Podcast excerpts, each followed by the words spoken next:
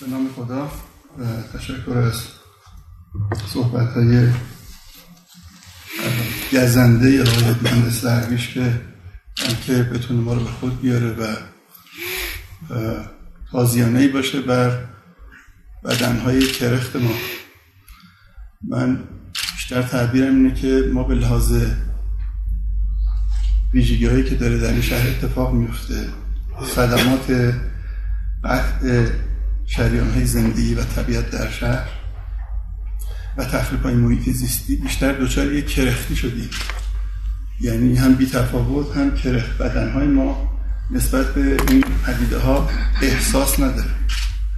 نسبت به اینکه پنج هزار نفر در سال فقط به خاطر آلودگی هوا ناشی از در واقع گازهای گلخانه‌ای حاصل سوختهای فسیلی چه برای گرمش ساختمان ها چه برای حمل و نقل از می‌رفتن ها ما رو نمیگرزه. و ما نیاز به داریم که این بدن از این شرایط خارج بشه.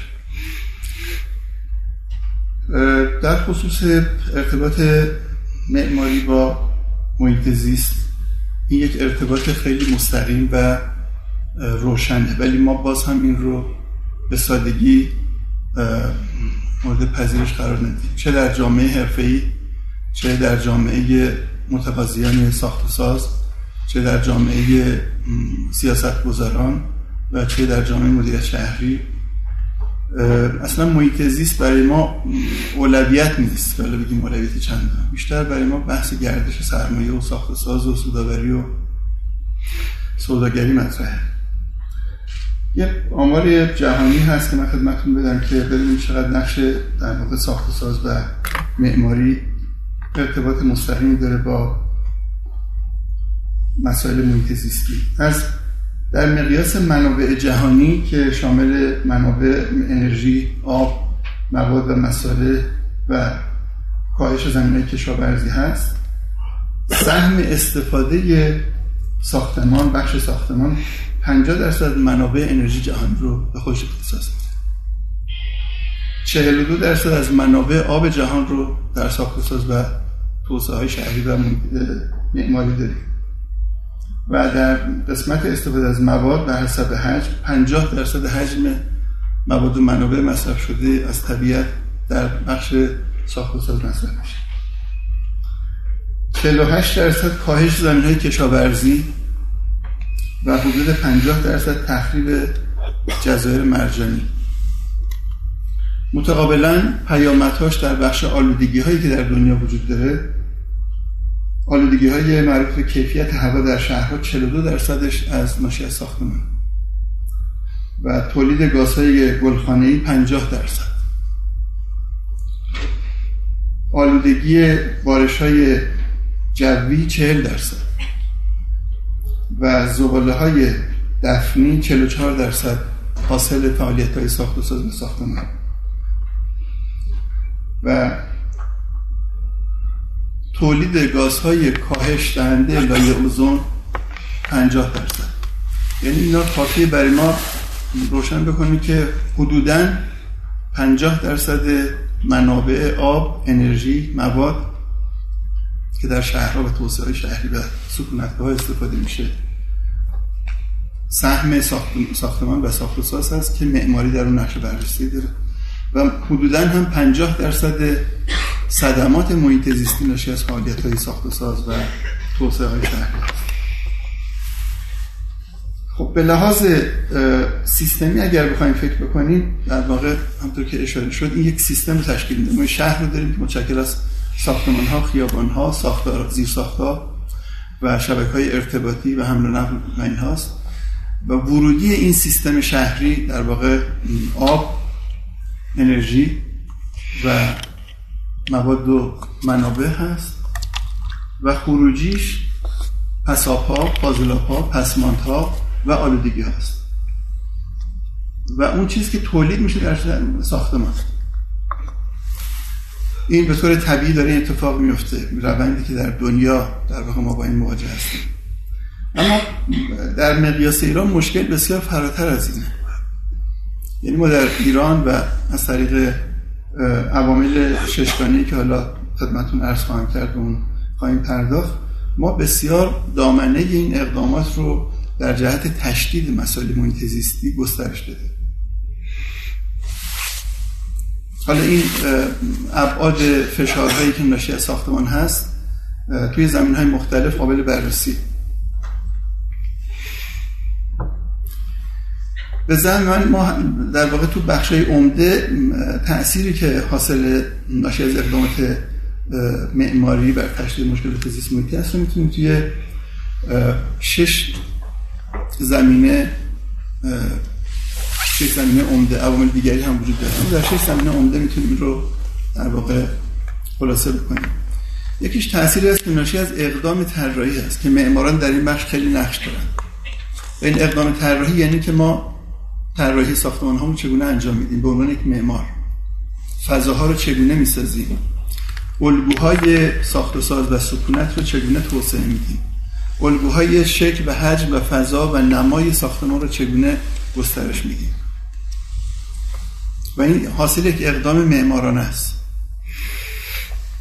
خود این اقدام در واقع مبتنی بر اینه که ما با چه روی کردی به دنیای پیرامونمون نگاه می‌کنیم. آیا روی کرده ما یک روی کرده صرفا بیزینسی هست کسب و کاری هست. یا روی کردی هست که ما نسبت محیط خودمون رو مسئول می‌دونیم یا نسبت به جامعه.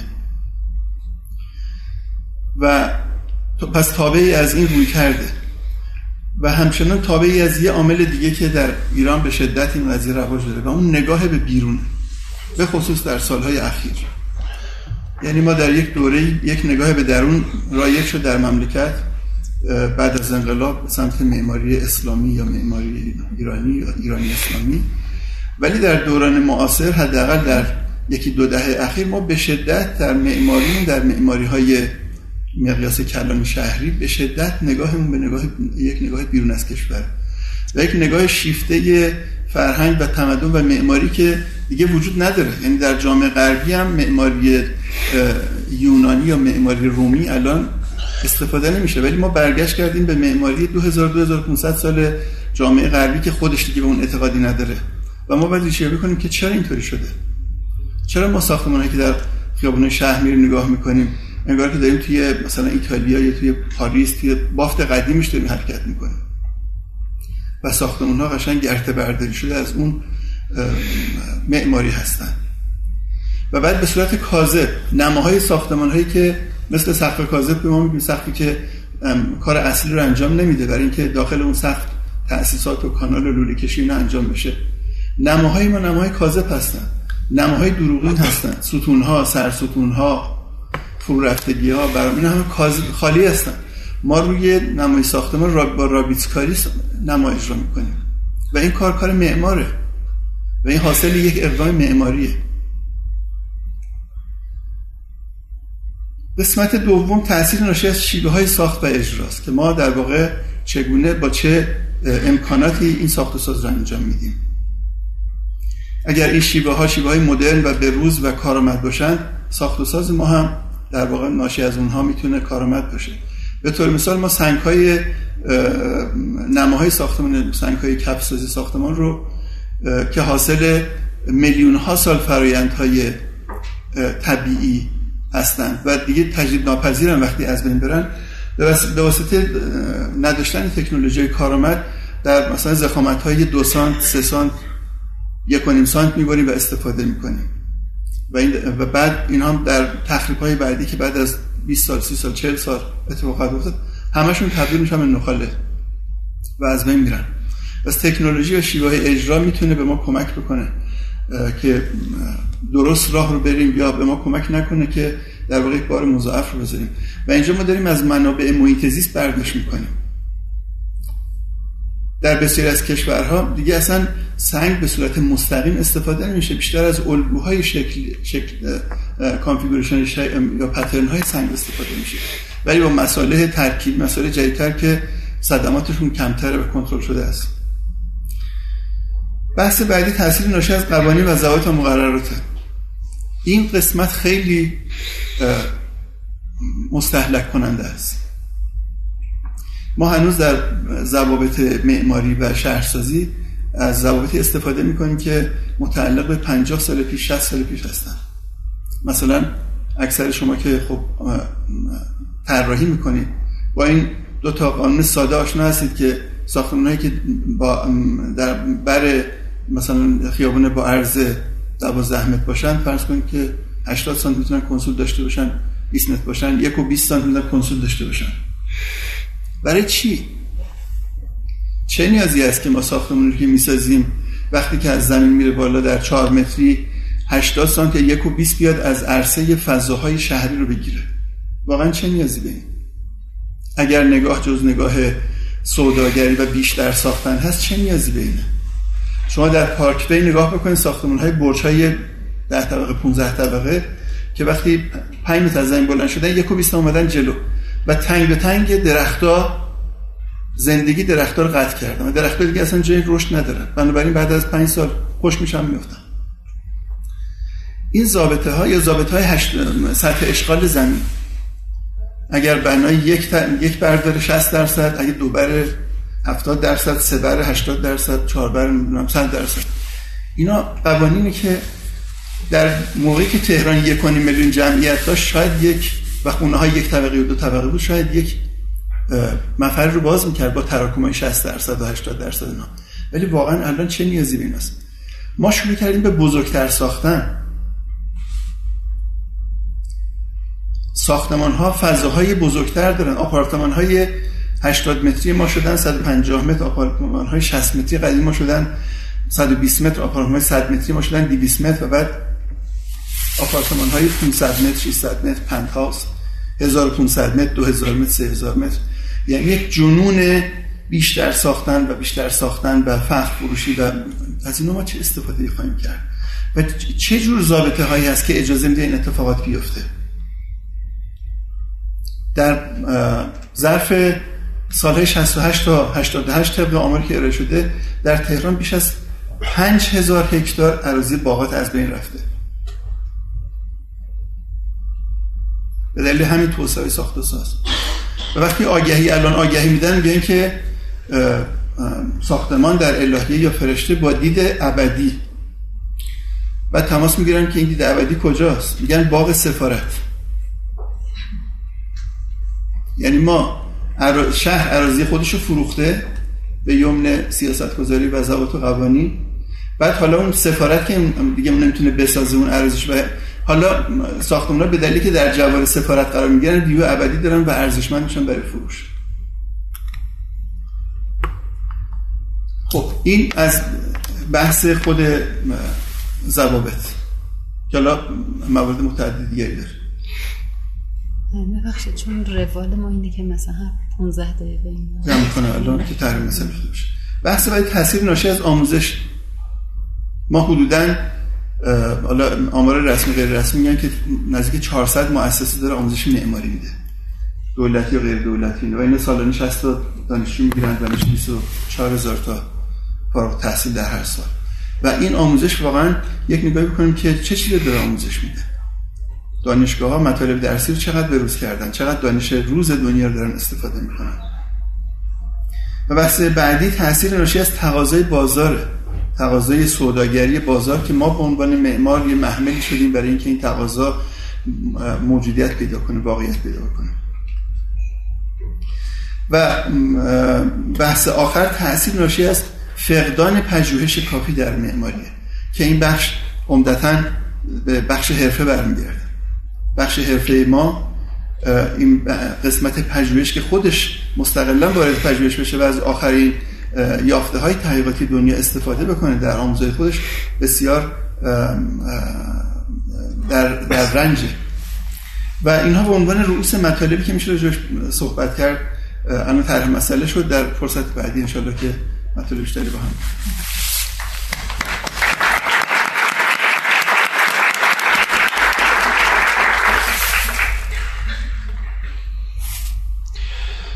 خب سلام عرض می کنم به همه همکاران عزیز در این حرفه من یک اجازه از دوست عزیزم دکتر مصنوی و آقای درویش می‌خوام که یک کمی باهاشون مخالفت کنم.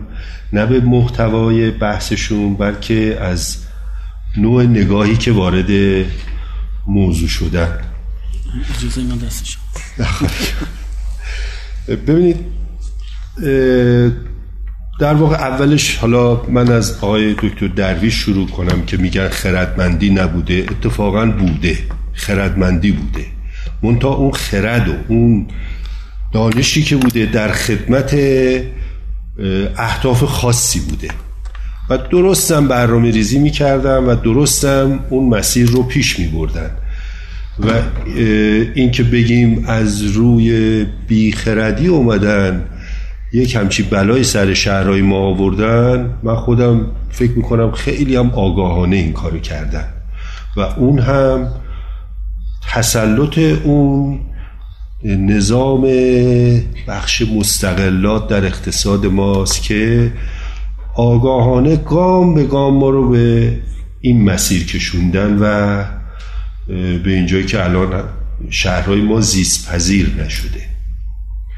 و اینکه ما بیایم با پند و اندرس های اخلاقی بگیم که از ماست که بر ماست چه می‌دونم اگر ما یه خونه ای داشته باشیم که بکوبیم بریم بالا و چرا باید این کارو بکنیم من اساسا با این نوع نحوه به مواجهه با موضوع که با اخلاقیات بخوایم وضعیت اقتصاد رو درست کنیم خودم خیلی همدل نیستم. یک مسائل بنیادی وجود داره. در واقع متخصصین هم هر گروهی باشن. مگر اینکه ما بریم مثلا فقط تو دانشگاه تدریس کنیم وارد هیچ کار ای نشیم. متخصصین خواه ناخواه یعنی حتی نخوان هم وارد این پروسه بشن بل اجبار وارد یک پروسه سیاست گذاری های کلان اقتصادی کشور میشن. حتی اگر مخالف باشن با اون سیاست ها که اتفاقا تو سیاست های توسعه شهری متخصصین ما عموما مخالفن. ولی بالاخره یک متخصص کارشه باید بره حالا اون سفارشی که بهش میدن باید به خوبی انجام بده. مثلا من مثالی که بزنم اینه که من مثلا به عنوان معمار یا به عنوان شهرساز چون من خب دو دیسیپلینم. به عنوان شهرساز به شدت مخالف این شیوه تراکم فروشی و این نحوه ساخت و ساز و اینکه ظرفیت های شهر رو نبینیم و بدون این توجه به این موضوع ساخت و ساز انجام بدیم مخالفم. ولی موقعی که سفارشی از کسی به من مراجعه میشه که میگه من این دستور نقشه رو دارم روند قانونیش هم طی کردم. حالا شاید حالا هزار کار خلافم اون کارفرما کرده باشه. اینو من می‌خوام بسازم. تو اینجا من مثل وکیل میمونم. یعنی ما وکیل چی کار می‌کنه؟ کاری نداره که این آدم مجرمه یا مجرم نیست. باید از اون دفاع کنه. از اون شخص باید من هم باید به عنوان یک حرف من بهترین کار معماری رو انجام بدم. غیر از این راهی ندارم. مگر اینکه از این حرفه برم بیرون برم بقالی کنم. که من این روش اخلاقی رو هیچ موقع به با پندا اندر زدن که نباید این کار بشه خب خیلی وقت من حتی همکارای خودمون رو می‌بینم که چرا فلان معمار فلان چیز رو ساخته. اگر خوب ساخته دستش درد نکنه. دیگه مسائل اینکه سیاست گذاری به این ارتباطی نداره. سیاست گذاری ها غلط بوده. و من هیچ همدل نیستم که ما بیایم متخصصین خودمون و حرفمندای خودمون رو بیایم محکوم کنیم. خیلی حرفا تو طرحهای جامع و تفسیری زده میشه. میره تو کمیسیون های مختلف کمیته های مختلف زیر و رو میشه یه چیزی در میاد. اسم اون مهندس مشاور شهرساز زیرشه. ولی اگر کسی فرایند تهیه تصویب و بررسی این طرحها رو باهاش آشنا باشه می‌بینه که اصلا نقش یک مشاور شهرساز خیلی کمه و تا حدود زیادی فقط باید رفع و رجوع کنه اشتباهات فاحشی که می‌خوان انجام بدن رو جلوشو بگیره. تا یه حد زیادی اینه نقششون. و در نتیجه نمیشه واقعا جلوی این قضیه رو گرفت چون مسائل دیگه ای حالا شاید تو بحث بعدی اینو بگیم که مطرح کنیم که چرا باید رفت سراغ ریشه ها. سراغ در واقع یک نقد بنیادی کرد نسبت به عوامل که این فرایند رو ایجاد می‌کنه. و همینطور من از دوست عزیزم دکتر مصنوی این سوالو دارم. خب بله هر نوع توسعه عراضی کشاورزی رو از بین می‌بره مراتع رو از بین می‌بره آب مصرف می‌کنه انرژی مصرف می‌کنه. یا اون شیشف که گفتن خب درسته هر نوع طراحی بالاخره تاثیرات محیط زیستی داره. هر نوع اقدامی ما نفس هم می‌کشیم تاثیرات محیط چاره چیه؟ چه کاری ما باید بکنیم؟ اینجاشه که گاهن ما دیدیم دوستانی که تو حرفه های محیط زیستی فعالیت می‌کنن فقط نه رو میگن. ولی اینکه چه باید بکنی در مقابلش نیست. من حالا مثلا به عنوان مثال میگم. خب ما سنگ رو استفاده می‌کنیم تو ساختمون که من خودم خیلی موافق نیستم البته با سنگ. ولی خب هر مسئله دیگه استفاده کنیم مگه آسیب به محیط زیست نمی‌زنه؟ مگه آجر رو ما ور نمیداریم؟ خاک رس طبیعی رو میپذیم و استفاده می‌کنه. یا به محیط زیست لطمه نمی‌زنه؟ پس چه کاری باید بکنیم یا خیلی از این موارد ارتباط مستقیمی با بحث محیط زیست نداره؟ حالا مثلا قوانین 60 درصد یا نباشه حالا 40 درصد باشه. چه فرقی می‌کنه؟ یا مثلا کنسول بدیم یا ندیم؟ چه تفاوتی می‌کنه؟ اگر تاثیر داره که تاثیرش فرقی نداره. و خیلی از موارد اینجوری یا سبک معماری. اساسا خب بله ما می‌تونیم راجع به هویت صحبت کنیم بگیم که این کار غلطه به لحاظ بحثای زیبایی شناختی بحثای هویتی. این که ما بیان یک سبک اکلکتیسمی رو استفاده کنیم از یونانی بزنیم تخت جمشیدی بزنیم فلان بزنیم اینا رو بزنیم خب غلطه. ولی ارتباط مستقیم با محیط نداره این موضوع. و در نتیجه ما باید یک مقداری به نظر من بریم. اولا تحلیل کنیم چه چرا این اتفاقات افتاده تحلیل بنیادی و نقد بنیادی بکنیم و ضمنا ببینیم که چه چیزی تاثیرش بیشتر و چگونه می‌تونیم حالا با اثرات مخرب محیط زیستی مقابله کنیم و اون اثرات رو به حداقل خودش برسونیم. اگر وارد این در واقع دیالوگ بشیم که چه کاری انجام بدیم و در واقع ضمن این که میگیم این کار غلطه راه مناسب رو هم نشون بدیم که چیکار بکنیم که تو این چارچوب ما بتونیم در واقع به حد اقل اثرات مخرب زیست محیطی برسیم و توسعه رو داشته باشیم. چون نمی‌تونیم مقابل توسعه بیستیم. بالاخره هر کشوری کارخونه می‌خواد مسکن می‌خواد خدمات می‌خواد و حتی ما چه می‌دونم مزرعه هم که بسازیم باز اثرات زیست محیطی داره چون داریم عرصه طبیعی رو نابود می‌کنیم یه عرصه سبزی رو ایجاد می‌کنیم که حالا کشاورزی می‌کنیم ولی این کشاورزی معلوم نیست با اون محیط زیست بخونه که بالاخره یه اثرات مخربی داره. خود همون کار کشاورزی که ما می‌کنیم. اون در بستر طبیعی واقعیش که انجام نشده. ما داریم به طور مصنوع یه اتفاق دیگه ای رو اونجا انجام میدیم که خودش اثرات مخربی داره. کود میدیم سم میدیم. مثلا گیاهایی که میکاریم با اون ویژگی طبیعی نمی‌خونه. پس چی کار بکنیم؟ این چه کار کردن برای من یعنی اون تحلیل بنیادی و اینکه چه کار بکنیم برای خود من به عنوان حرف من مهمترین دغدغمه. که دوست دارم دوستانم اگر پرسشی تو این زمینه دارن بگن که ما بیشتر آشنا بشیم.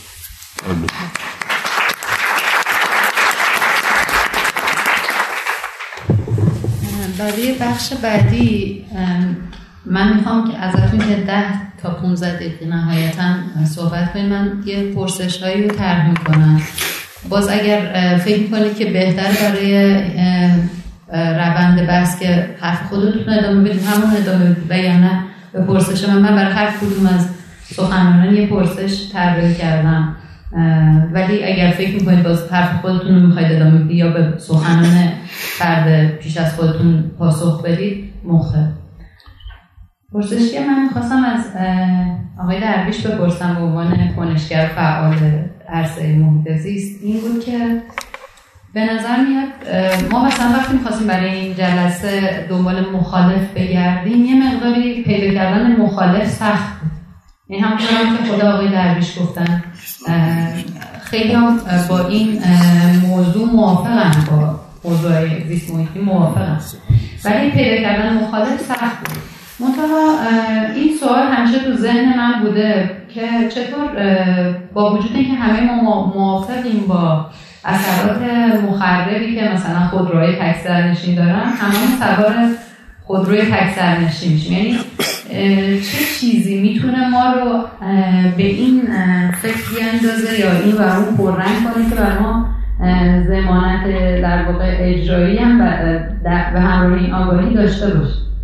حالا یه چیزی که خودم به ذهنم رسید مثلا این بود که اگر اون تفکیکی که ما بین شهر و طبیعت ایجاد کردیم یعنی اون دوگانه شهر و طبیعت که در ذهن ماست و یکی از اینها سویه مثبت یکی از اینها سویه منفی اگر این اسلشی که بین این دوتا هست این فاصله که بین این دوتا هست و یکیشون رو منفی می‌کنه یکیشون مثبت برداشته شه چه بسا آدما بتونن متوجه بشن که شهر خودش یه در واقع بخشی از محیطه یعنی شهر خود طبیعتی.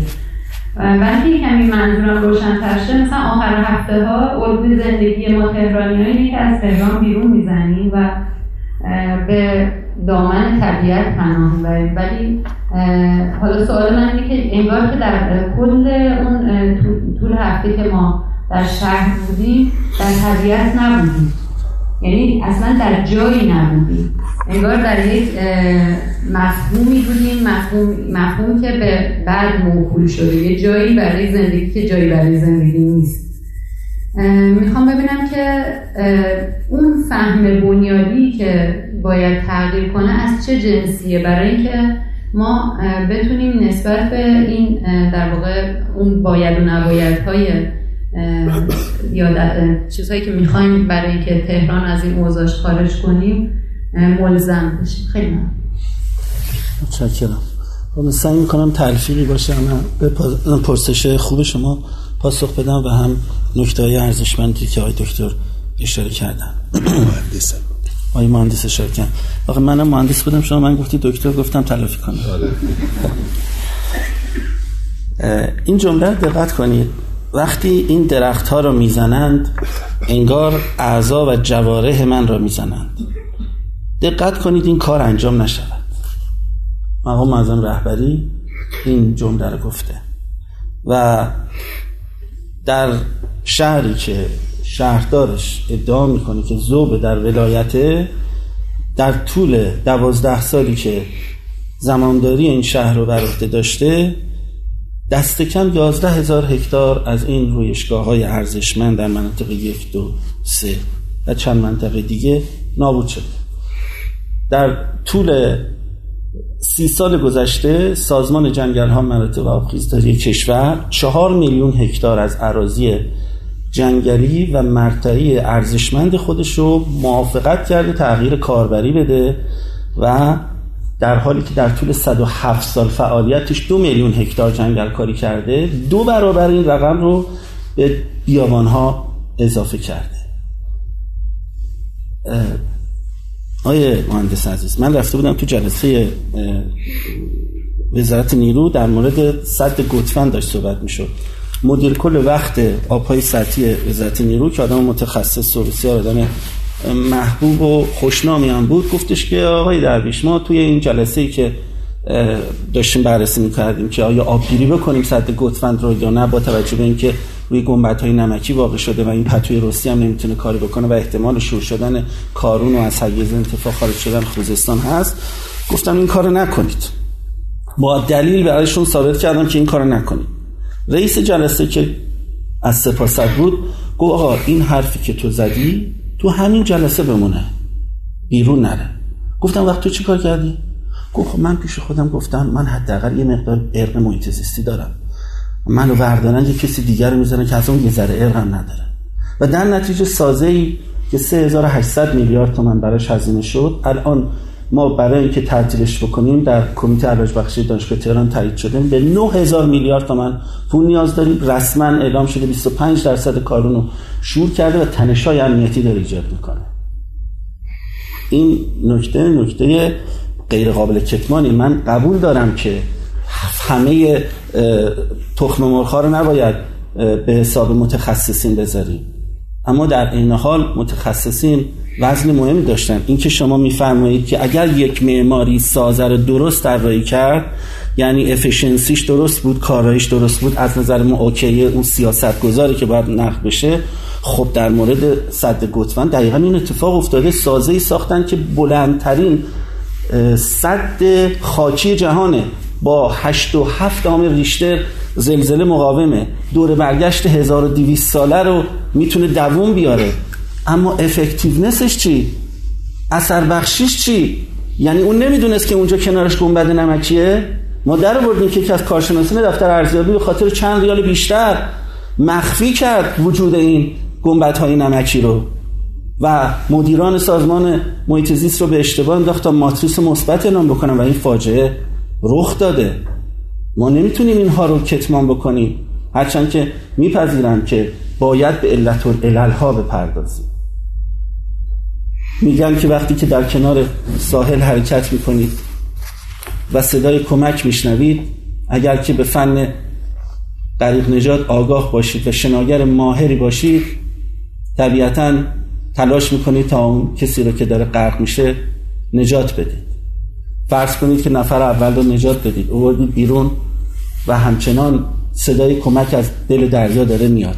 اگر قدرت بدنیتون خوب باشه نفر دوم رو هم ممکنه نجات بدید. نفر سوم رو هم. اما یه جایی کم میارید. اینجا من با دکتر موافقم. شاید به جای اینکه برخورد احساسی می‌کردیم با ماجرا سرمون رو می آوردیم بالا اطراف نگاه می‌کردیم و می‌دیدیم یک دیوانه صد متر جلوتر داره مردم رو از اسکله پرت می‌کنه. توی آب. اگر جلوی اون دیوانه رو می‌گرفتیم درسته که چند نفر از هموطنانمون از دست می‌دادیم اما مشکل رو به شکل کلیدی حل می‌کردیم. نباید طوری رفتار بکنیم که ما رو از بازی حذف بکنن. این اتفاق نباید بیفته. ما باید همچنان تو بازی باشیم. ولی حرفمون رو هم بزنیم.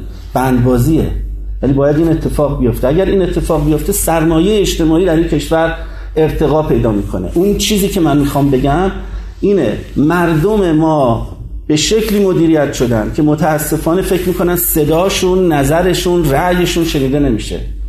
نگاه به تشکلهای مردم نهاد و فعالیت مدنی با نگاه های امنیتی در واقع ترد میشه. و مردم به این باور رسیدن که آسب و یا که گربه شاخت نزنه. هیچ کس حاضر نیستش که یک مقدار صداشو بلندتر بکنه.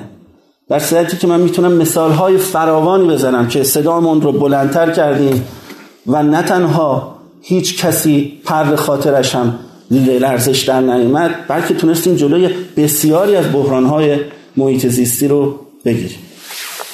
متشکرم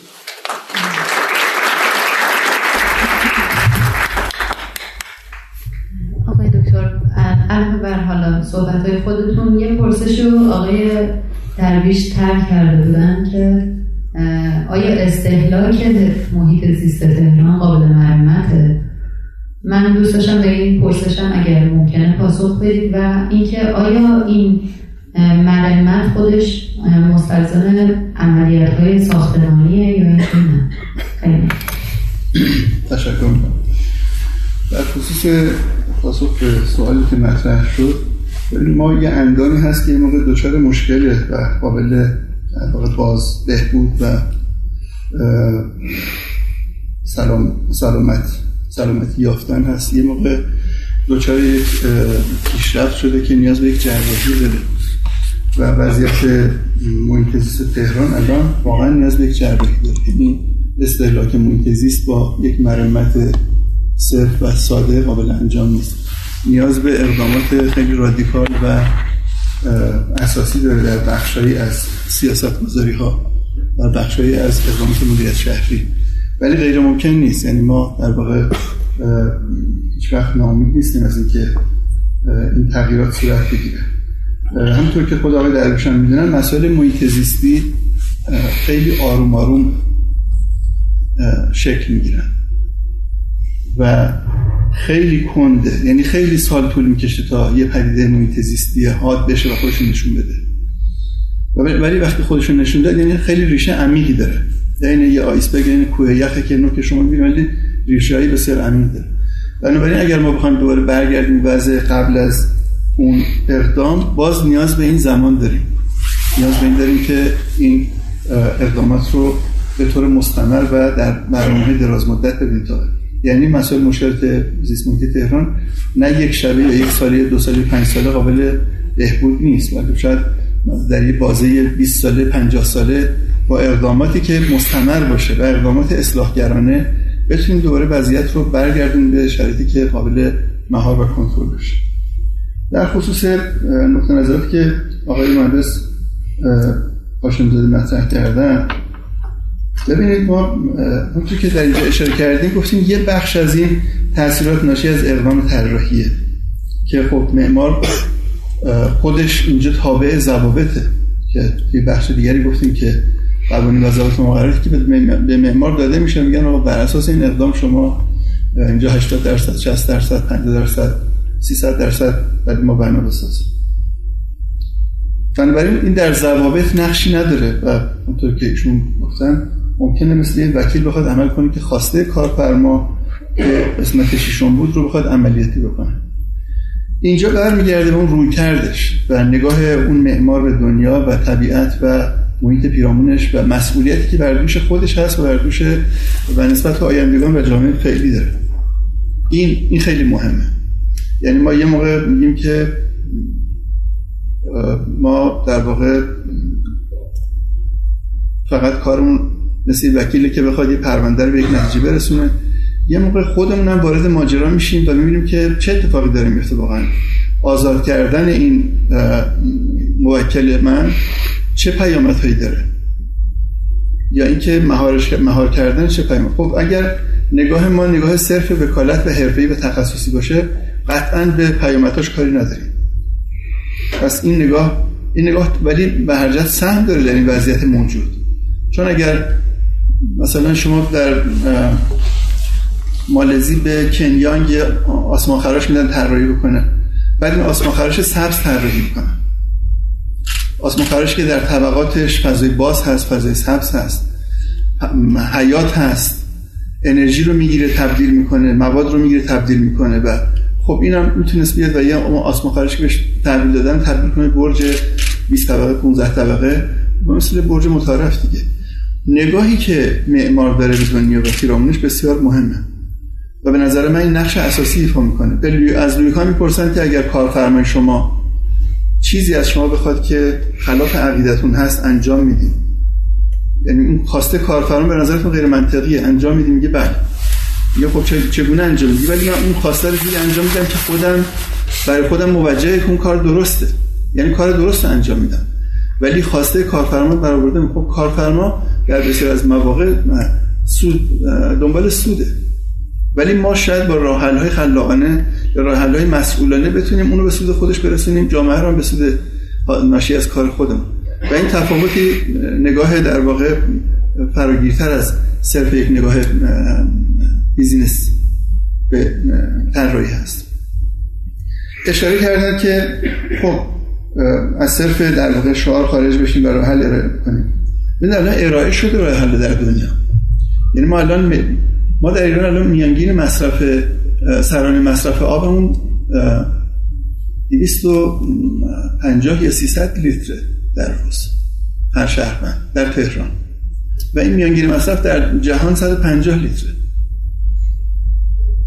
میانگین مصرف انرژی ما دو برابر جهان خب اینا آثار و کارهای ما کار طراحی ماست. یعنی شما وقتی وارد ساختمانی میشید که سازندش یه فلاش که 20 لیتری شما در پی دستشویش گذاشتید ولی توی سوئد دارن با خاکره کار می‌کنن که چطوری فلاش تانک رو تخلیه بکنن؟ چطوری سرویس بهداشتی رو تامین سوئدی که دور دور دورش آبه. یعنی اینا کار شده در دنیا. در جاهایی که پر آبترن نسبت به آب بیشتر حساسن تا ما که آب نداریم. این خیلی جالبه. شما در اروپا در کانادا اینا که دور تا دورشون آبه. نسبت به استفاده شیوه های مدیریت منابع بیشتر حساسن یه چهار تا اصل داریم به اسم 4R Reduce Reuse Recycle Repair Reduce یعنی من انرژی رو کاهش بدم از طریق طراحی. مصرف آب رو کاهش بدم. مصرف انرژی رو کاهش بدم. مساله قابل باز, باز استفاده در, در ساختمان به کار برم. این سنگ پلاک یک سانتی یک سانتی یک سانتی. من بعد از بین خواهد رفت ولی اگر نمای من با سنگ های مسیح یا مسئله بود که بعد از 50 سال تخریب شده نمیشه استفاده کرد. این هنوز توجیه پذیرتر بود. شما خیلی از ساختمان کلنگی میگه آجراشو در میرن دونه دونه دوباره استفاده می‌کنن. یعنی در اون زمان یه مسئله استفاده شده هنوز یه مقدار قابل استفاده است. ولی این سنگایی که خورد میشه تبدیلشون نخاله یا بتون تبدیلشون نخاله اصلا قابل استفاده نیست در 20 سال بعد. اشاره کردن که ارتباط سبک با محیط زیست چیه؟ خب ما اگه با این سبک نمای کاذبی که ملاحظه می‌کنیم سرستون ها که هر کدومش یه تون باید سرستون وزن سنگشه. جداره های برآمده و فرو رفته و اینها که یه نمای الحاقی به ساختمان دفعه مثلا 20 تن سنگ در این نمای الحاقی به کار رفته روی سری تیرا هم فقط سوار شده و سری رابیس بس پوسته ساختمان. و اگر من نمای ساختمان رو درست طراحی بکنم این سنگ داره از کوه برداشت میشه. از کوهی داره برداشت میشه که قبلا یک اکوسیستمی در اونجا هست که آب باران میاد در جای خودش قرار می‌گیره جذب زمین میشه. بعد این چاله ها و این معادن از تخریب شده دیگه قابلیت جذب ندارن تبدیل میشه سیلاب را میفته زیستگاه از میاد پس آثار و صدمات محیط زیستی داره. یعنی این یه زنجیره همه این ارتباط این مسائل به هم بستن در محیط زیست. اشاره کردن که خب ارتباط ضابطه چه رفتی به باز معماری داره. سطح اشغال من حالا 80 درصد یا 100 درصد یا کنسول. خب کنسولی که براتون توضیح دادم یعنی من در کنار پارک همه درختان ما داره نابود میشه دلیل که من حتی من شهرساز یا من که اونجا در سیستم ضابطه من متخصص که رفتم ضابطه تدبیر کردم. فکر نکردم که درخت خیابان ولی است یک میراث طبیعی تاریخیه که باید حفظ بشه. من فقط به زمین فکر کردم. و حریم قائل نشدم که درختان ولی ساختمان در خیابان ولی است. مثلا با 5 متر 10 متر از این درختان ساخته بشه. چرا؟ چون هنوز نگاه 50 سال 60 سال پیش داشتن پس ضابطه تاثیر به درختان از بین میرن با این شیوه. می‌بینید درختانی که یه طرفشون برگ داره یه طرف کاملا خشکه. چون جایی رو به ساختمون چسبیده. خب اینا اثرات اون ضوابطه. یا سطح اشغالش 80 درصد 80 درصد 100 درصد. من وقتی 100 درصد زمین رو سطح اشغال بنا می‌سازم دیگه برای درخت کجا جا, جا بال می‌ذارم؟ درخت من کجا باید ریشه داشته باشه؟ کجا فضای باز هست؟ کجا فضای بازی برای کودک هست؟ برای نسل فردا. آپارتمان های 200 متر 300 متر 400 متر. فضاهای حیات هایی که زمین های هزار متری ولی الان فقط یه رامپ میره داخل حیات میره داخل پارکینگ. و هیچ کودکی در این فضا جایی بازی نداره. ما کجا نقشمون رو درست داریم ایفا می‌کنیم؟ قوانینی که آقای مهندس هاشم زاده اشاره کردن توسط من متخصص تصویب شده نه یادم آمی من متخصص شهرساز یا معمار یا زیرساخت یا هر... این قوانین پس توسط ماست. و ماها در, در فقدان نگرش نسبت به آی... مسئولان نسبت به محیط و آینده فقط برای نفع مقطعی پنج سال ده سال بعد خودمون قانون و برنامه و ضابطه گذاشتیم. اینجا بحث رو در واقع جمع بکنم که برای معماری الان معماری سبز ساختمان سبز یعنی آثار محیط زیستیش رو صفر بکنه ساختمان زیرو کربن یا کربن صفر ساختمانی که تمام منابع انرژی رو داره از انرژی تجدید پذیر می‌گیره. پس در دنیا کار شده برای این. این برمیگرده به اون قسمت ششم که جامعه حرفه‌ای ما نسبت به پژوهش‌ها و استفاده از آخرین یافته ها و اینکه اون رو چگونه می‌تونه بیاد نه اینکه رو دقیقا بیاد کپی کنه. اون چگونه می‌تونه بیاد استفاده بکنه در سیستم های روز ما. ما هنوز از معماری یزدمون تاثیر درست رو در معماری همون نداریم. ساختمون امروز دیمت ساختمان یزد آثار اصول بسیار خوب در طراحی دارن. برای اینکه در زمان خودشون یه جور ساختمان های زیرو کربن یا زیرو انرژی بودن. زیرو ویست بودن. انرژی باد رو بگیرن برای تهویه انرژی سایه رو بگیرن برای خنکی انرژی در توده توده گرما رو بگیرن در زمستون برای گرمش. جهت سا... ولی ساختمان یزد امروز به درد معماری ما نخواهد خورد. چون ما معماریمون امروز باید به سمت دیماتریالایزیشن یا ماده زدایی یا سبکسازی بره جلو. ولی اصولش رو که می‌تونیم استفاده بکنیم. چطور 400 سال پیش 500 سال پیش ما بدون داشتن هیچ منبع سوخت فسیلی خونمون رو گرم می‌کردیم یا خنک می‌کردیم؟ ولی امروز با داشتن همین تکنولوژی اینقدر آثار و پیامدهای مخرب داریم نسبت طبیعت اکرام و شهر رو جایی تبدیل کردیم به صحبت خانم دکتر صبوری شروع کنم که که آخر هفته باید فرار کنیم از این شهر. چون شهر رو مکانی کردیم برای زنده موندن. ما نیاز داریم به جایی برای زندگی. و شهر و شهر تهران دیگه جایی برای زندگی نیست. یه جایی فعلا برای زنده موندن تا کی؟ چون کار هست پول هست ولی بر این آلودگی و اشتغال اینها. ولی این شهر جای زندگی نیست. یه اسلاید من اینجا نشون بدم خدمتون که اینا آثار بحثای ضوابط هست. با اون سطح اشکاله 80 درصد تراکمای 700 600 درصد. بدون توجه به منابع ظرفیت هایی که وجود داره و اشاره کردن در, در کدوم در کدوم کوچه ها این این ساختمان ها به این نمای الحاقی به محض یک زلزله همشون ما فاجعه های انسانی خواهیم داشت که اصلا امداد نجات معنی نداره تو این کوچه ها گذر. شریانات شریان های حیاتی قطع میشه. ساختمان خشت و گلی بم و نمی‌دونم همین کرمانشاه برداشتشون ماها طول می‌کشه. حالا این ساختمان بتون آرمه چه برداشت چگونه انجام خواهد و چگونه امداد اینجا می‌خواهیم داشت؟ خلاصه بکنم نگاه طرح جامع به فضای محیط زیست و فضای سبز هیچ نگاه بنیادی نبوده. چون اون رو هم مثل یه کاربری می‌بینم. یعنی میگه باغات و فضای سبز عمومی خصوصی اینا خوب است حفاظت بشه. اما اصلا نگاه نمی‌کنه که زندگی یک شهر به فضای سبزشه. حیات یک شهر به فضای سبز منابع آبیش هست. چون اگر اونجا نگاه می‌کرد اون وقت اینا رو بستر می‌تونست برای زندگی و زنده ماندن نه اینکه یه کاربری. نگاه کنید باغ گیاهی تجریش در فاصله چقدر؟ 1187 تا 1194 به چی تبدیل شده؟ بخشی از این حاصل اقدامات من معمار بخشش حاصل ضوابط بخشش حاصل قوانین و غیر مسئولان رفتار, رفتار کردن نسبت من. یعنی من معمار می‌تونم ساختمانم رو جوری بسازم که درخت رو حفظ کنم ولی راحتتر درخت رو قطع می‌کنم. هیچ سعی نمی‌کنم ساختمان رو درخت رو نگه دارم. چون در اونجا ممکنه 5 متر 10 متر 20 متر بنای کمتر ایجاد بشه. و قانعم نمی‌کنم کارفرمای خودم رو که برای حیات آینده خودت و فروش بهترین ساختمان شما نیاز به این درخت دارید. این حاصل اقدامات ماست.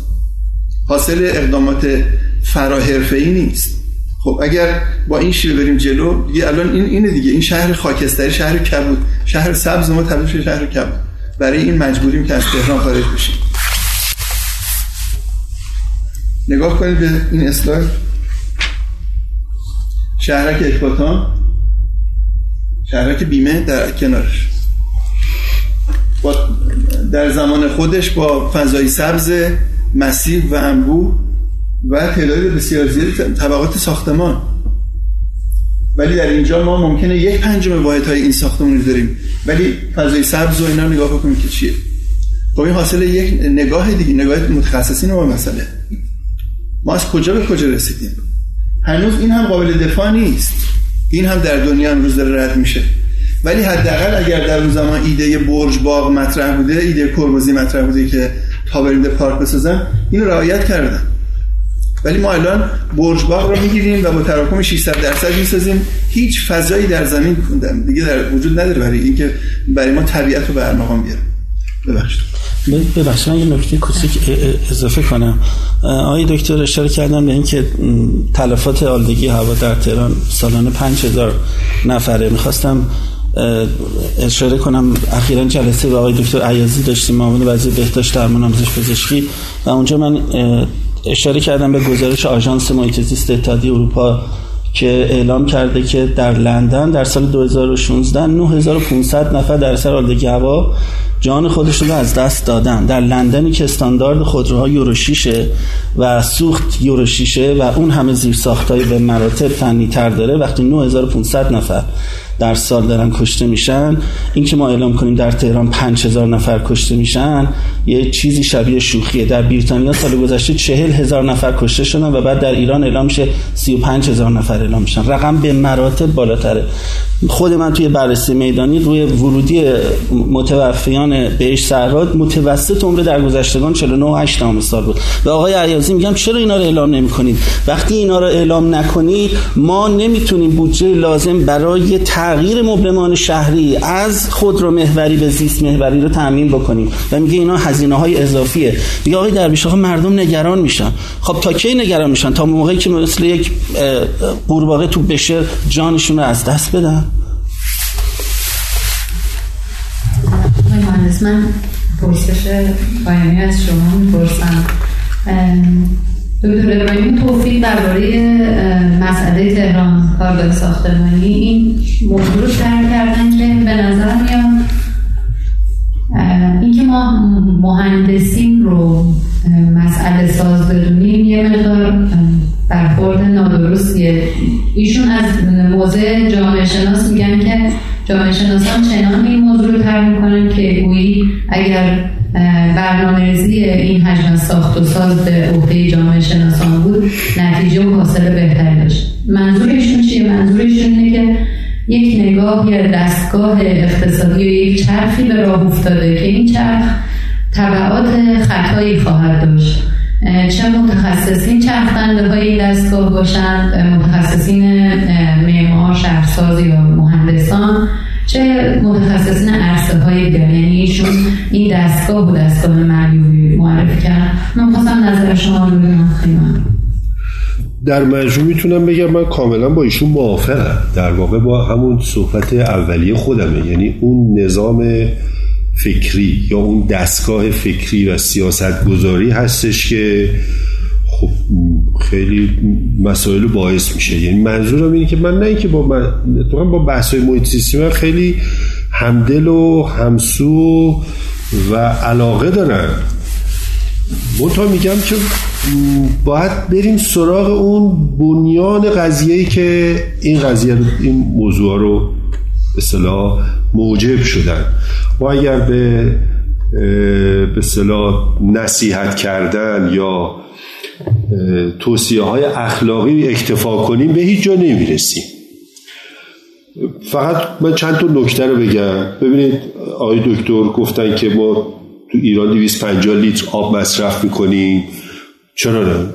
من حالا اینو در جواب میگم. مصرف آب شهری ما حدود 6 7 درصده. 93 درصد 94 درصد یا کشاورزیه یا صنعتیه. یعنی تو تازه این شهری هم که ما داریم سیستم فاضلاب که نداریم همش میره تو چای جورایی شاید 80 درصدش باز تغذیه آبای زیرزمینی بشه.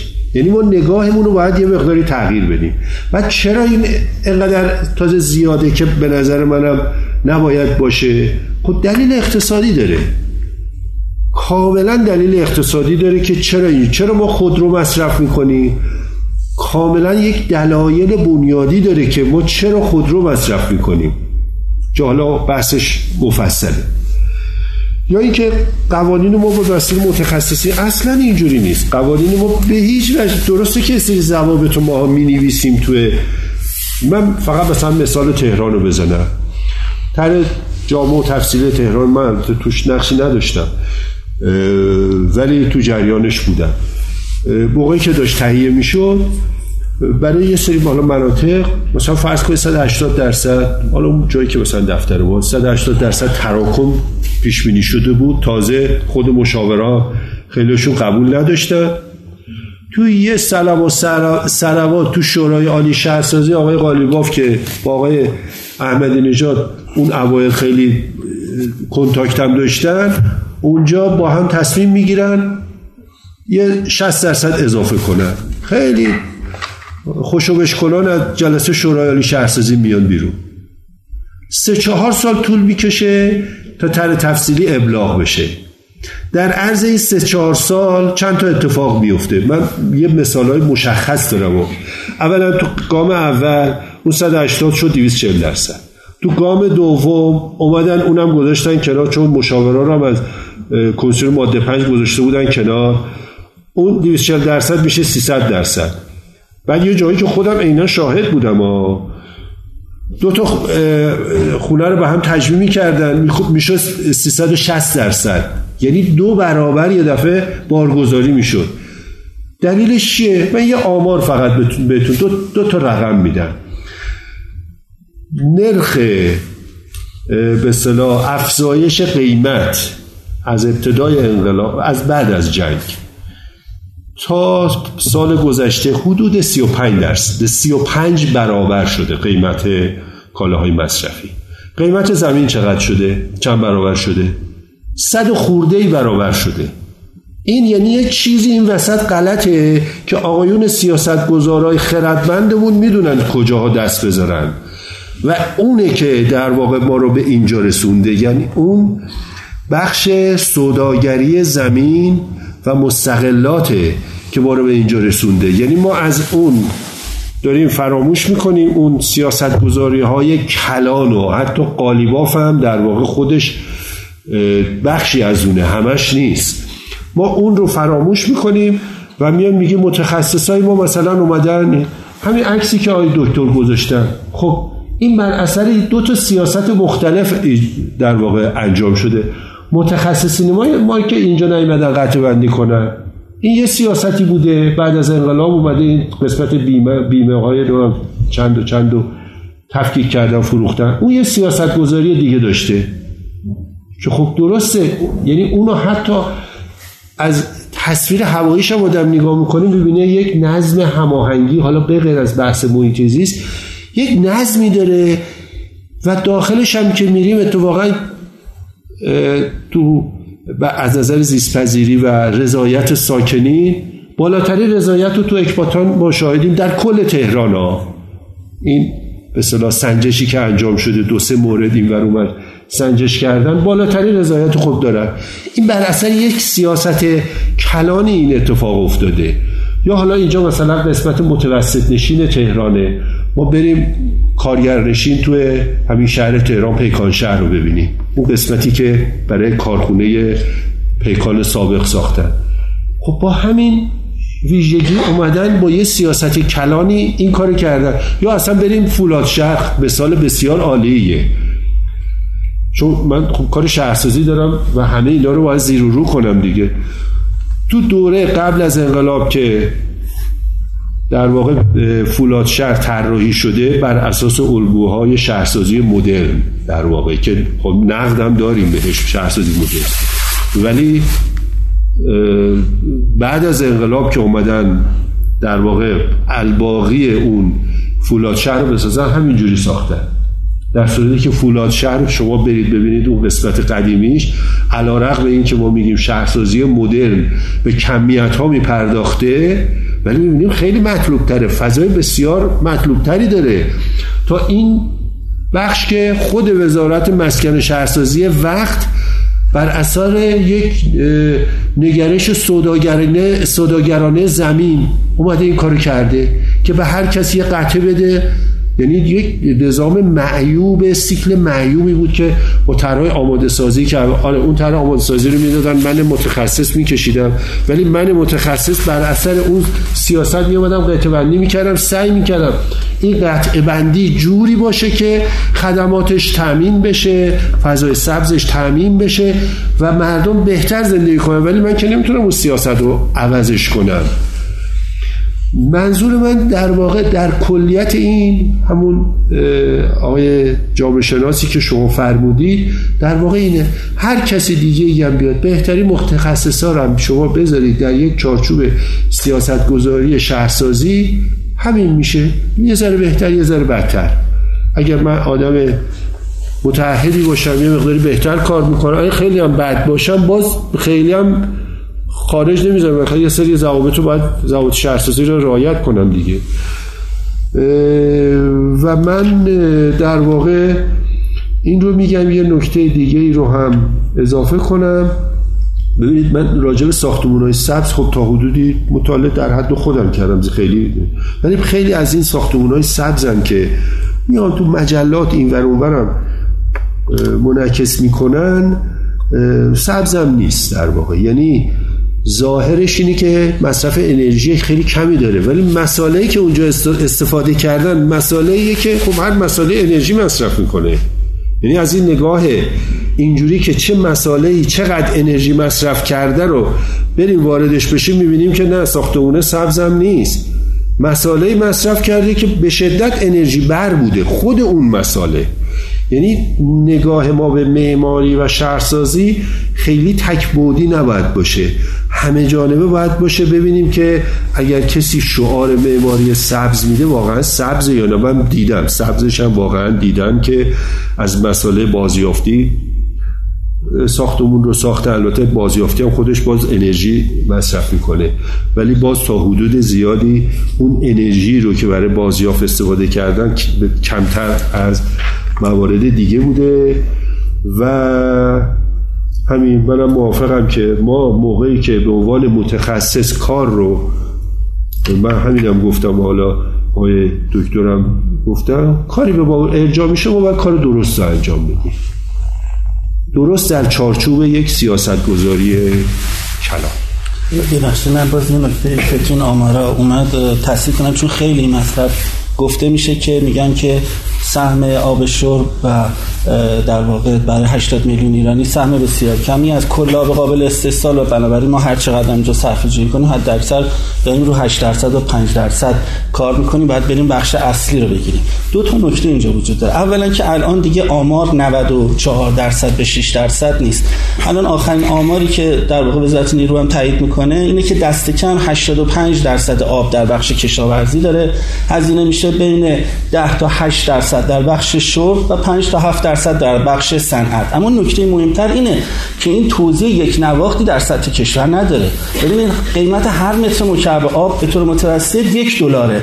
اما آبی رو که ما برای شرب استفاده می‌کنیم دست کم یک و نیم تا یک و هفت دلار هزینه می‌بره. در صورتی که آبی رو که برای بخش کشاورزی استفاده می‌کنیم کمتر از نیم دهم دلار هزینه می‌بره. در شهری مثل تهران که یک میلیارد و 150 میلیون متر مکعب آب داره استفاده میشه یک میلیارد متر مکعبش فقط برای آب شرب داره استفاده میشه و فقط 150 میلیون متر مکعبش برای کشاورزی و صنعته. و اون وقت ما این آدرس غلط بدیم که آقا نمی‌خواد شما صرفه کنید ولش کن با شیلنگ آب بدید کارواش برید ول کنید. این اصلا درست نیست. این نکته رو باید همیشه حواسمون باشه و آدرس غلط ندید بذارید من یه توضیح بدم. اولا خب خوب شد شما تصحیح کردید بین 6 تا 7 درصد من و 8 تا 10 درصد شما تفاوت ماهوی وجود نداره. تقریبا یکی منم همین حرف شما رو به نوعی زدم. گفتم یعنی این که اینجوری هست دلیل اقتصادی داره. آب مصرفی ما انرژی که ما داریم مصرف می‌کنیم اون هزینه واقعیش نیست. اون هزینه غیر واقعی چون هست ما تشویق میشیم که الان اینجا شما تو همین فضا ببینید عرق نکردید؟ خب به خاطر اینکه انرژی ما ارزونه. نه چون دارم مخالفت می‌کنم باشه. چون انرژی در واقع اینقدر همه دارن عرق کردن در واقع اینجا. این بحث در واقع اون سری قیمت انرژی و قیمت آب که این متعادل نیست. تو بحث سوختم همینه تو بحث آبم همینه تو بحث آب کشاورزی به مراتب شدیدتره. یعنی اون الان خود شما می‌دونید دیگه قیمت آب کشاورزی اصلا واقعی نیست. با ده برابر این بشه اگر قیمت واقعی بشه دیگه کسی صادرات صادرات کشاورزی کسی انجام نمیده و نادرست هم هست که صادرات کشاورزی به شدت مخرب محیط زیسته و باید هر جوری شده فقط برای مصرف داخلی و پشوانه به صلاح امنیت غذایی ما باشه نه برای صادرات. خیلی ممنون. یه کلیپ یه دقیقه می‌بینیم با عنوان سایه هایی که دراز می‌شوند و عکس های هوایی تهران رو توی فاصله 16 سال با هم مقایسه می‌کنیم. توی این کلیپ بعد از دوستان حضار در, در جلسه می‌خوام که پرسشاشون رو یا نظراتشون رو با ما در میون بذارم که دوستان جواب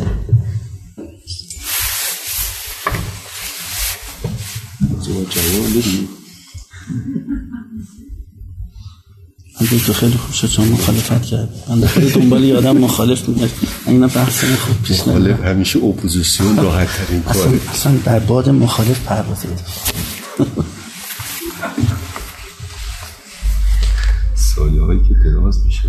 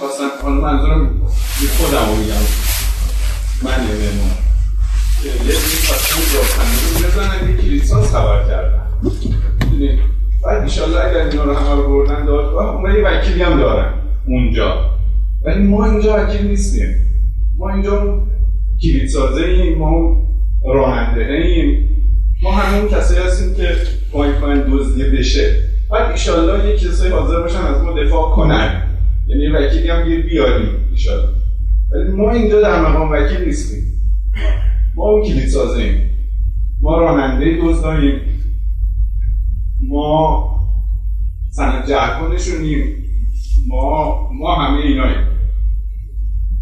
این شاده یکی پیدا شه از ما دفاع بکنه. ما رو انشالله یه روزی محاکمه بکنن. اون روز ما وکیل داریم. ولی اینجا ما یک سری آدم هستیم که از خود اون قضیه داریم سود می‌بریم. از خود جور از خود جنایت.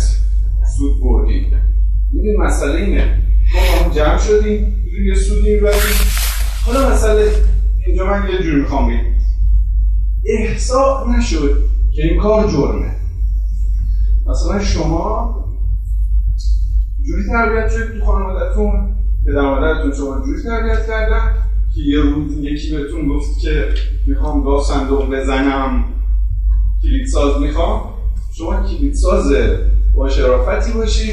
و بگید نه کلید سازی من. مال این کاراست. مال اون روزیه که بچه کشته در موند. وقتی اینجوری تربیت نشده بودیم احساس نشد که این کار جرمه. اینجا اون مقوله که شما ازش فرار بید به نظرم پیش میاد تربیت اخلاقی.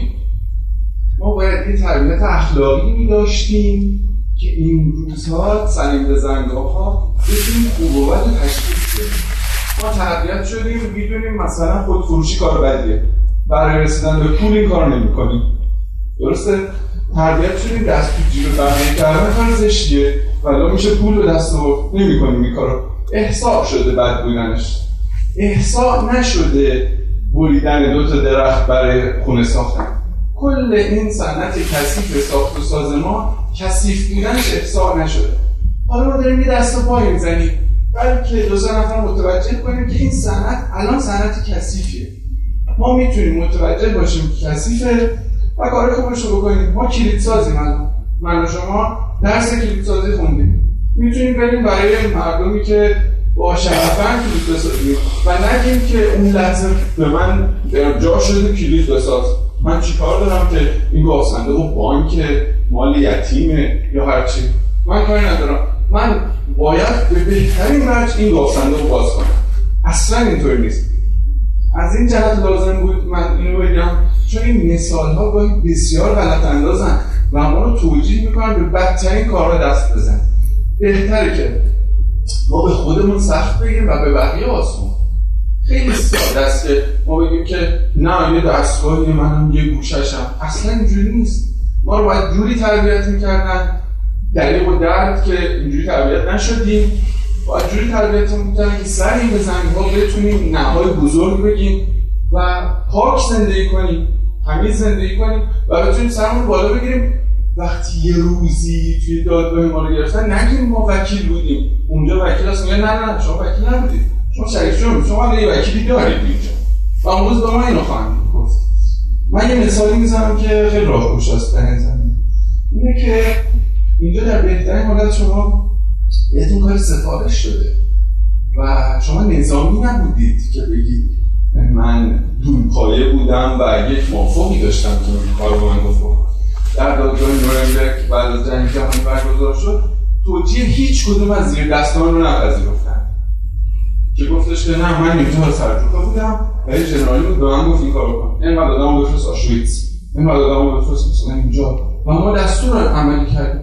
در دادگاه نورنبرگ هیچ کدوم از اینا نپذیرفتن و ما الان در معرض تهدید این مسئولیت هست این مسئولیت به شدت ما تهدید می‌کنه. اگر یک لحظه متوجه بشیم که این کارها نکاریست خب کار کار کار بدی کردیم کار بد بزرگی کردیم. همه ما همه کسانی که گاهی ما مجبورشیم توی جلسات هم باشون شرکت کنیم. می‌تونستیم روغن چرخنده های اونا نباشیم. این اون تربیت من هم ندارم. کاش تو داشتیم مولانا به این یه کور دوربین. کوری که خودشون نمی‌بینه دوربرش نمی‌بینه فقط بقیه اون دور دست سعدی هم دوباره همین میگه یه اگر از بسیط زمین عقل منعدم گردد کمان به خود نبرد هیچ کس که نادانم که ما همیشه اونی بودیم که خوب بود. یه لحظه الان که کسی زمین در ما من و شما هم حرفه ها من و شما معمارا همه مسببین این قضیه ما اینجا می‌تونیم تصمیم بر خودمون که بگیریم دست کم. بعد اگر ایشالا تونستیم تصمیم خوب بگیریم بعد بعدیش این خواهد بود که کارفرماهامون هم تربیت به کارفرماهامون یاد بدیم که کار سختیه. دست کم به فرزندانمون یاد بدیم. شما به فرزندتون یاد بدید به برادر کوچکتون یاد بدید و من ایشالا به برادر کوچکم یاد بدم و فرزندم. اینکه ما باید حد اکثر مسئولیت باید خودمون در نظر بگیریم. وقتی خودمون داریم در کار خودمون فکر کنیم با حد اکثر مسئولیت. من احساس حد اکثر مسئولیت در خودم دارم. من درباره همه فجایعی که در جهان اتفاق میفته مسئولم. همش کار منه. فقط در این وضعیت که امید اصلاحی هست. وقتی ما خودمون مقصر بدونیم نه اینکه در پی تبرای خودمون باشیم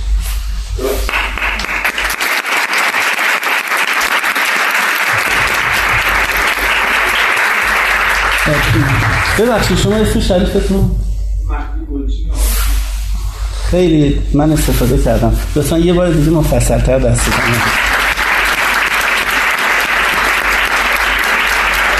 ببین ما به خاطر همین لجنه در سازمان حفاظت محیط زیست اومدیم و نوک پیکان خودمون رو متوجه خشت اول کردیم. نظام آموزش و پرورش ما خشت اوله. در نظام آموزش و پرورش ما دارن تربیت می‌کنن یک کودکی رو که خوب تست بزنه. خوب نمره 20 بیاره. خوب همشاگردیش رو له بکنه تا خودش بشه شاگرد اول.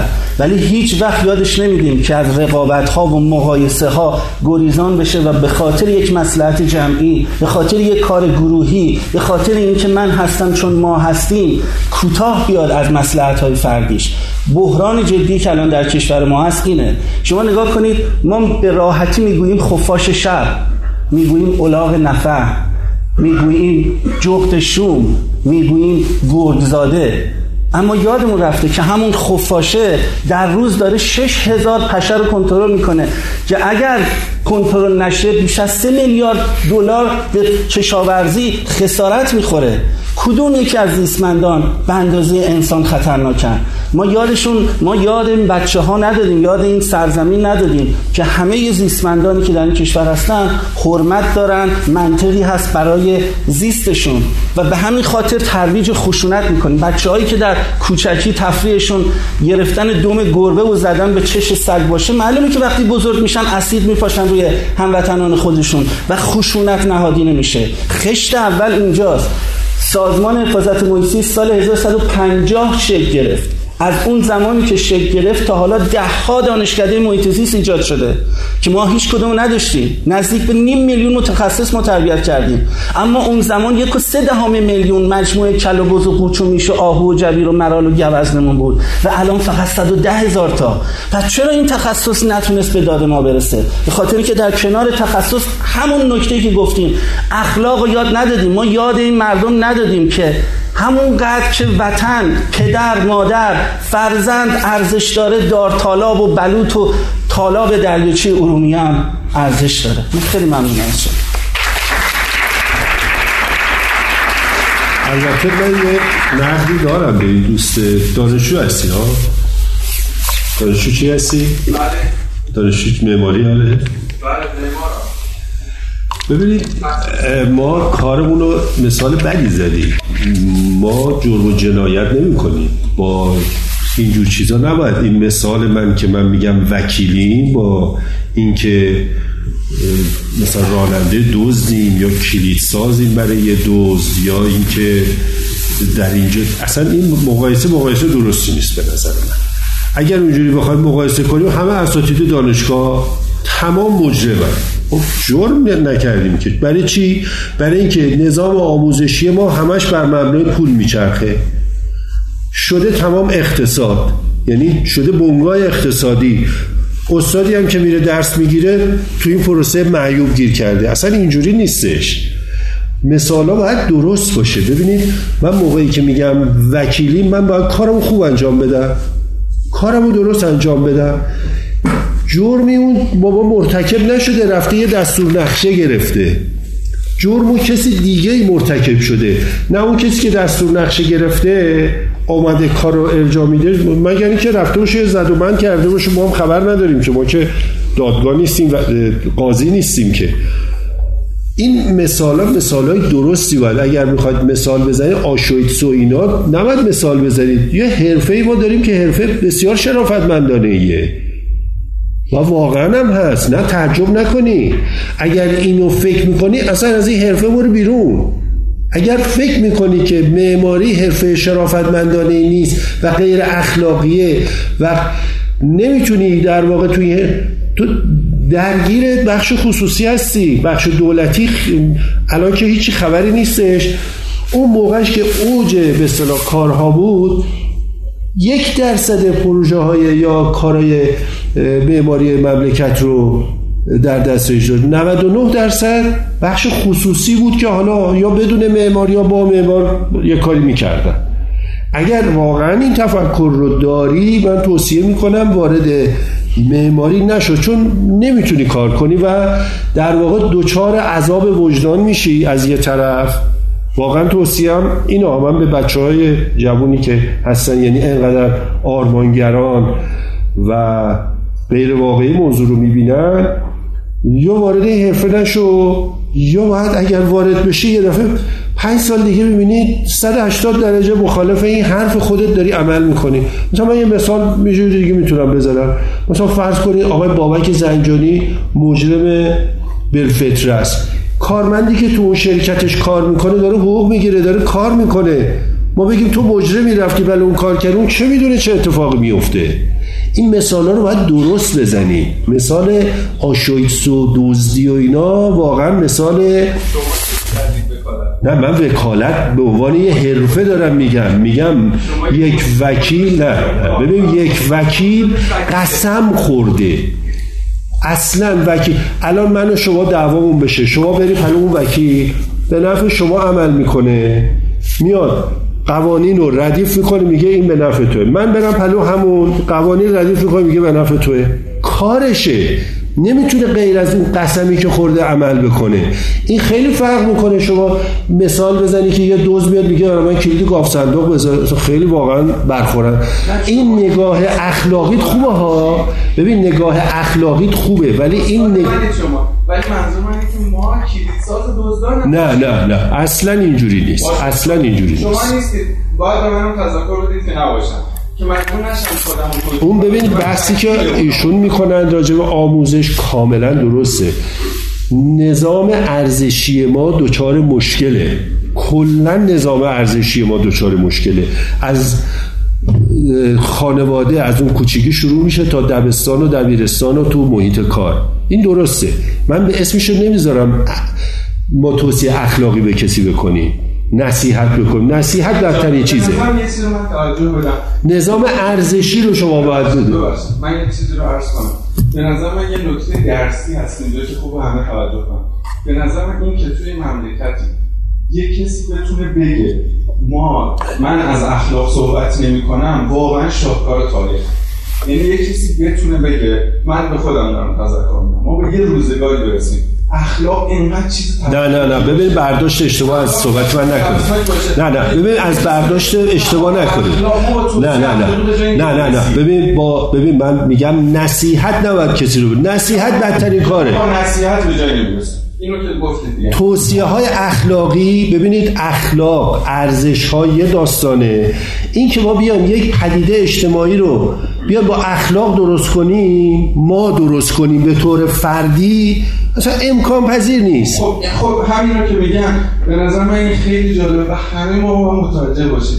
ما تو کشوری زندگی می‌کنیم که ممکنه یک کسی بگه یا خیلی از ماها من معتقد باشم که این که من فکر کنم با یه سری توصیه اخلاقی فردی می‌تونم اوضاع رو درست کنم درست نیست. خب من میگم این واقعا میگم کارساز نیست. میگم نه کارساز نیست. اصلا تفسیر نکنید صحبت من. گرما ببرید بالا. آره، آره،.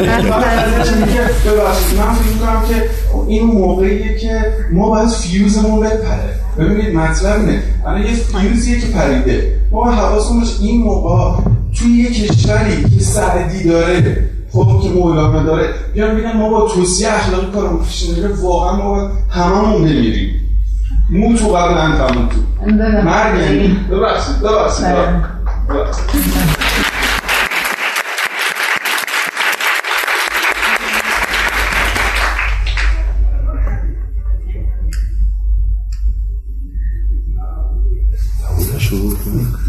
قبل از اینکه ایشون صحبت کنیم یه صحبت کوچیکی داشته باشم اجازه بدید فکر می‌کنم که در واقع بحثی که اینجا مطرح است شاید اینطور گفته می‌شد آقای من کاشم که ما به جای وکیل ما بیشتر نزدیک طبیب هستیم تا وکیل. یعنی کسی ما مراجعه می‌کنه و میگه برای من این فضا رو بساز. این فضا رو می‌خوام به آرامش بده. می‌خوام مهد پرورش کودکانم باشه. می‌خوام محل سکونتم باشه. می‌خوام آدمای خوب در این فضا رشد بکنن. می‌خوام این فضا یه فضای متروک نباشه که در کسی دوام نیاره. نقش طبیب و نقش وکیل فرق می‌کنه. و برای طبیب هم بحث است که طبیب کار نداره اون مجرمه یا آدم صالح. وظیفه‌ش اینه که اون جسم بیمار رو درست به بهبودی برسونه. بیشتر به نظر میاد که نقش معمار اگرچه با طبیب قابل مقایسه نیست ولی شاید معمار یه جور طبیب فضای فیزیکی و رشد انسان هاست تا وکیل. اصلاحی می‌کنم من شاید شما مثلا در بیشتر این رو می‌خواستیم مطرح کنیم تا حالا. میشه حالا سبب شد. حکم اعدام تغییر مثال. پیدا کنه به ده سال حبس. ما اگر اگر اینجوری نگاه بکنیم به قضیه یه مقدار متفاوته. از دوست عزیزمونم ضمن تشکر از اظهار نظرش. ولی نتیجه گیریتون که شما در واقع بگید که برای تأسف متاسف باشه که در جایی زندگی می‌کنید که گفته میشه اخلاق با توصیه نیست. این هم یه stereotyping خیلی وسیعی که نباید اتفاق بیفته. یعنی هر کسی در یه جامعه در واقع plural نظرش رو می‌تونه بگه. ماکیاولی هم داره نظرش رو میگه هابز هم نظرش رو میگه نمی‌دونم روسو هم نظرش رو میگه ولی این جامعه داره جلو میره. این نیست که با حرف ماکیاولی جامعه کلا چه- یه چیزی بشه با حرف اون یکی یه بحث. ما در واقع اینجا باید بشیم که ریشه مسائل مشکلات کجاست که آقای مثلا به همین اشاره دارم و ما به همین اشاره که ریشه مسائل مشکلاتی که ما در این مملکت باش سر و کار داریم بسیارش حاصل کوتاه‌نگری است بسیارش حاصل منفعت طلبی های کوتاه مدت و کوتاه اندیشی منفعت های شخصی به جای منفعت اجتماعی یا آینده. بسیارش فقط نگاه به حال کردن تا نگاه به آینده داشتن. و این رو باید ببینیم در کجاست. فقط به عنوان آخرین فکر میگم که 50 در آمار میگه 50 درصد حجم سرمایه گذاری که در ایران میشه حدوداً 50 درصد توی تهرانه. در کل کشور. و حدودا نزدیک به 40 درصد از جرمای جرما و خلافایی هم که در اتفاق میفته در تهران در کل کشور. یعنی نشون میده تهران یه شهری برای ایران. دیگه فقط برای شهروندان 8 میلیون خودش نیست. داره سرویس میده به یک کشور با 80 میلیون. یعنی آدمایی که در اینجا نیستن خونه می‌سازن میفروشن می‌خرن تبادل کالا می‌کنن و این اینه که این شهر رو داره نابود می‌کنه و این اینه که داره به فروش میره در این شهر. این این سرمایه است که داره به فروش میره به ثمن بحث و با سوداگری. و کسی به فکر نیست که این کودکان ما نسل‌های آینده ما در چه فضایی باید زندگی بکنن و اونها چگونه می‌خوان آینده خودشون چه بس این کشور چگونه باید نجات بدن؟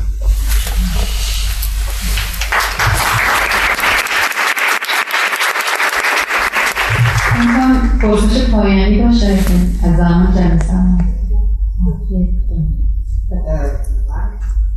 پرسش نداشتم من کنت هستم.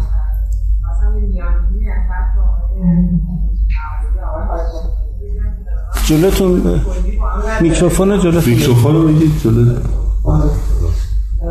به نظرم شما بیشتر باید روی رسالت جمعی ما تایید کنید. یعنی ما به صورت فرد ممکنه همون نظرات خیلی خوبی داشته باشیم ولی به صورت فردی ما نمی‌تونیم جلوی سیاست گذاری کلان در واقع کار کرد داشته ما مشکلمون همون کار گروهیه که شما گفتید در مدارس رقابت آقای درش توصیه میشه و خیلی ما من تو جامعه مشاورم چون فعال هستم.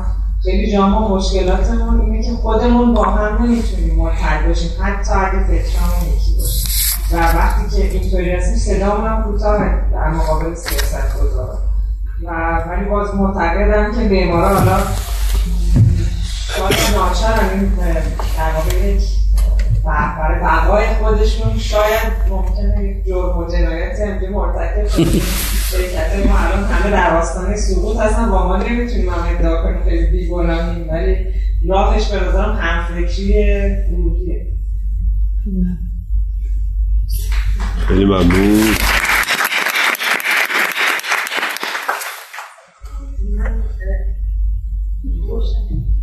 عرض سلام دارم خدمت همه حضار و اساتید محترم. من به دلیل علاقه که داشتم توی این جلسه شرکت کردم که از دوستانم اطلاعیه رو برای من فرستادن.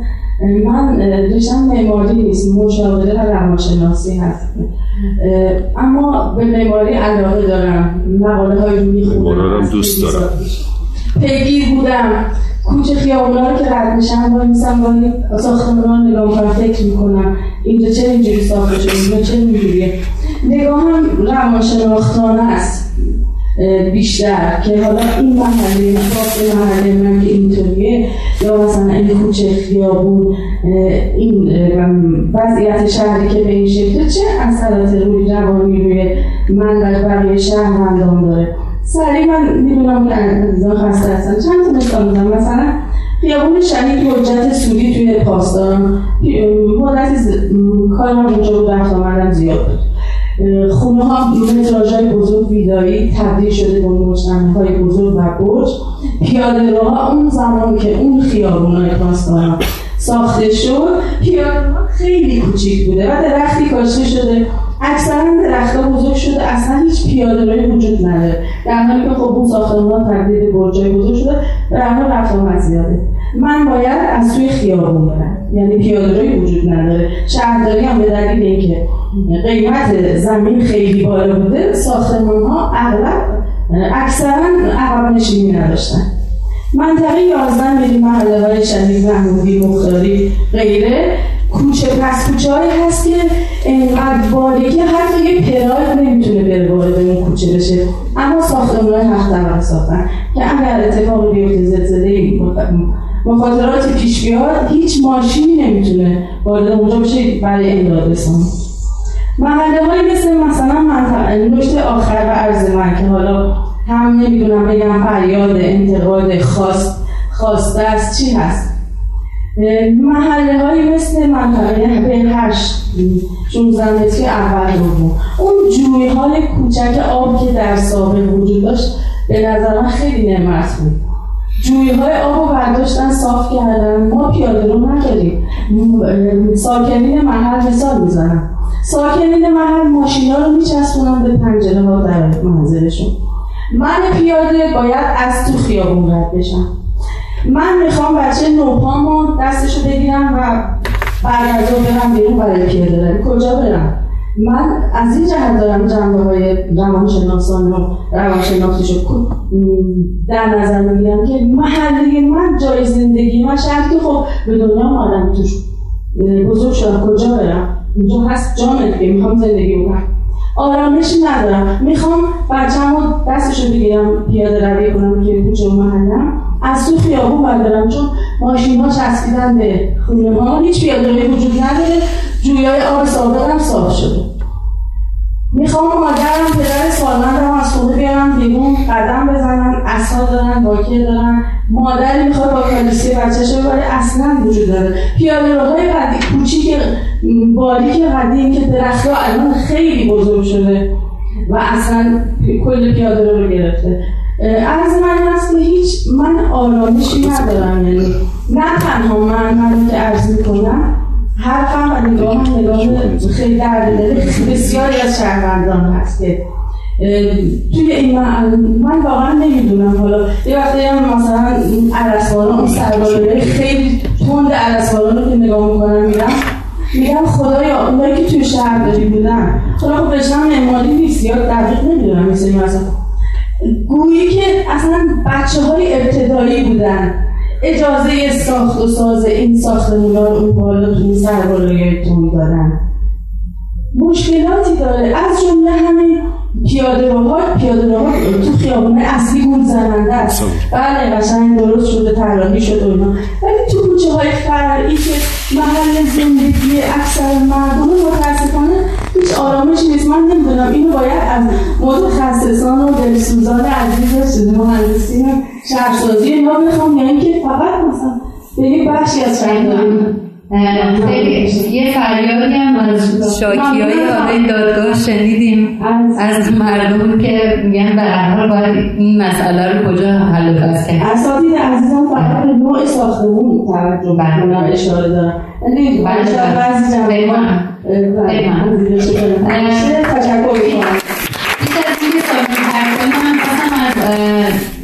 عزیزانی تشکر کنم برای این جلسه.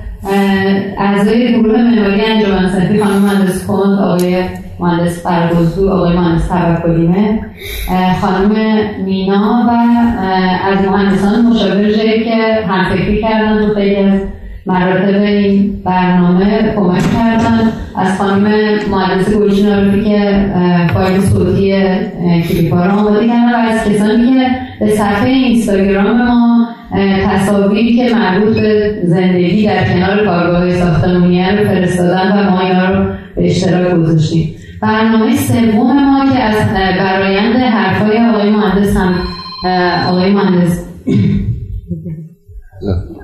هاشمزاده همایونی در میاد نشستی درباره اقتصاد یعنی چطور تهران کارگاه ساختمانی معلول اقتصاد و چطور اقتصاد ایران رو متاثر کرده. خیلی ممنونم از سر و حوصلتون متشکرم.